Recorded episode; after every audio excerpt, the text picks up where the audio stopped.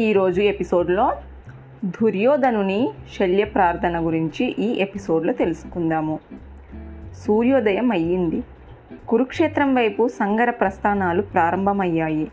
ఇరుపక్షాలు సంగ్రామ రంగాన్ని చేరుకున్నాయి. బృహస్పతి యుద్ధతంత్రాన్ని అనుసరించి ధర్మరాజు దుర్జయ వ్యూహము రచించాల్సిందిగా దుష్టదమ్యుణ్ణి ఆదేశించాడు. దుర్యోధనులందరికీ తెలిసి ఆ వ్యూహాన్ని సునాయాసంగా ఛేదించగల వేరొక వ్యూహాన్ని రూపొందిస్తే బాగుంటుందని ఆలోచిస్తూ కర్ణుని కోసము యుద్ధరంగాన ఎదురు చూడసాగారు అంతలో అడుగో కర్ణుడు అన్నట్టుగా యుద్ధరంగంలోకి రానే వచ్చాడతను. దుర్యోధనుణ్ణి సమీపించాడు. దాత ఎన్నాళ్ళగానో ఎదురు చూస్తున్న క్షణం ఇది అర్జునునితో యుద్ధము. చాలా ఆనందంగా ఉంది. ఈరోజు అతను నేను తేలిపోతుంది. అర్జునుని నేను చంపడమో లేదంటే అతని చేతిలో నేను మరణించడమో ఏదో ఒకటి జరగాలి. జరిగి తీరుతుంది. దేవేంద్రుడు ఇచ్చిన శక్తి లేకుండా పోయింది. ఉండి ఉంటే బాగుండేది అన్నాడు కర్ణుడు. దివ్యాస్త్ర శస్త్రాలు అర్జునుని దగ్గర కొల్లలుగా ఉండొచ్చు. కానీ శరప్రయోగంలో కావలసిన దృఢత్వము లాగువము అతనికి నా అంతగా లేవు. చూడిదిగో విజయము విజయ చాపము ఇది నాకు పరశురామ గురుదేవులు అనుగ్రహించారు. దీంతో అర్జునుణ్ణి అంతు చూస్తాను అన్నాడు మళ్ళీ. ఆ మాటలకు దుర్యోధనుడు ఆనందించాడు. అయితే ఎక్కువ తక్కువలు లేకపోలేదు. నా విజయ చాపము అర్జునుని గాండివము సరి సమానాలే. అయినా నా దగ్గర లేనిది అతని దగ్గర ఉన్నది అక్షయ తునీరము. దాంతోపాటు అగ్నిదేవుడు ప్రసాదించిన రథం కూడా ఉంది అతని వద్ద. వాటిని మనము పెద్దగా పట్టించుకోకపోయినా శ్రీకృష్ణుని సారథ్య శక్తి వల్ల అర్జునుని పరాక్రమము రెట్టింపు అవుతుంది.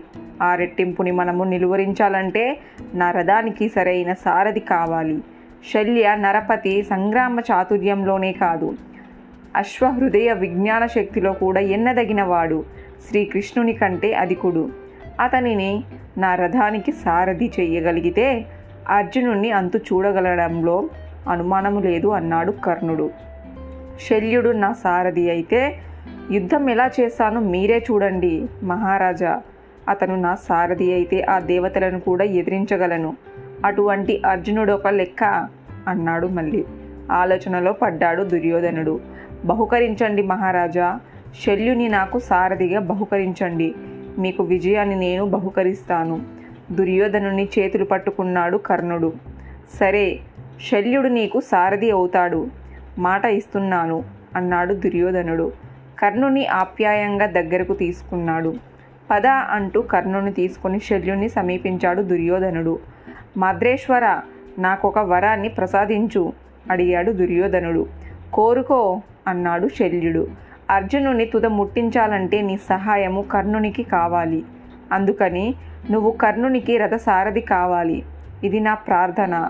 ఇందుకు నువ్వు అనుమతించాలి? దుర్యోధనుని కోరిక ఆశ్చర్యపోయాడు. శల్యుడు వినరానిదిగా విన్నట్టుగా కళ్ళు పెద్దవి చేసుకొని చూడసాగాడు. మహారధికుడు భీష్మ ద్రోణాచార్యులు అస్తమించడంతో యుద్ధం అయిపోయింది అనుకుంటున్నారు పాండవులు. విజయము చేజెక్కించుకుందా అన్నారు. లేదని నువ్వు ఈ కర్ణుడు వాళ్ళకు చెప్పాలి. అలా చెప్పేందుకే నీ సహాయం మర్దిస్తున్నాను నువ్వు తప్పకుండా కర్ణునికి రథసారథి కావాలి అన్నాడు మళ్ళీ దుర్యోధనుడు. అతని చేతులు రెండు పట్టుకున్నాడు. విదిలించుకున్నాడు శల్యుడు. నిప్పులు చెరుగుతున్నట్టుగా కర్ణ దుర్యోధనుల్ని చూశాడు. అగ్రావేశంతో ఇలా అన్నాడు. దుర్యోధన ఏం మాట్లాడుతున్నావో తెలియకుండా పోతుంది నీకు. నన్ను కర్ణునికి ఈ సుతపుత్రుడిగా సారథిగా ఉండమంటావా? రాజునై ఉండి ఈ శుద్రునికి నేను పరిచర్యలు చెయ్యాలా? అయ్యయ్యో! నాకంటే కర్ణుడు పరాక్రమవంతుడు అనుకుంటున్నావు కాబోలు. కాదయ్యా కాదు. నా పరాక్రమ శక్తిలో పదహారవ వంతుకి కూడా ఇతగాడు సరిపోడు. ఊహించని మాటలవి. శల్యుడు ఆగ్రహంతో ఊగిపోతుంటే చేష్టులడిగి చూడసాగాడు కర్ణుడు.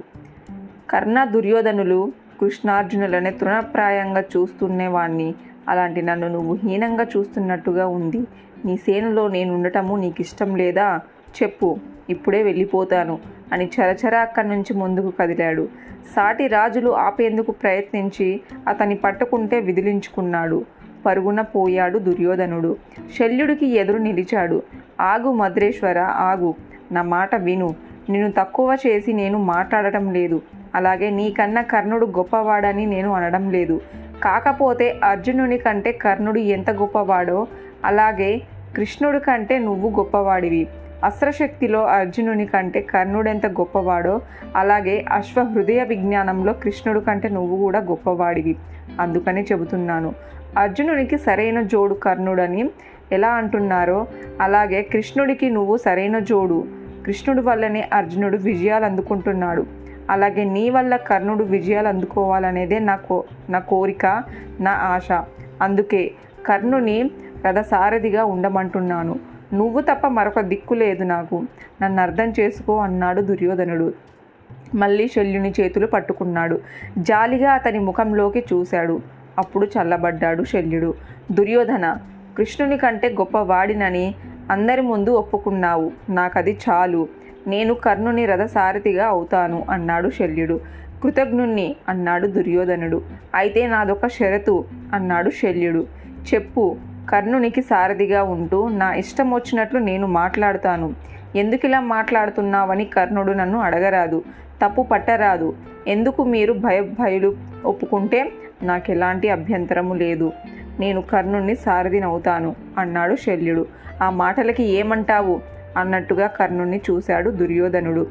సరే అన్నట్టుగా ఒప్పుకుంటున్నాడు తల ఊపాడు. కర్ణుడు నీ ఇష్ట ప్రకారమే జరిగని శల్యుణ్ణి దగ్గర తీసుకున్నాడు దుర్యోధనుడు. కర్ణుడు శల్యుడు చేతులు కలుపుకున్నారు.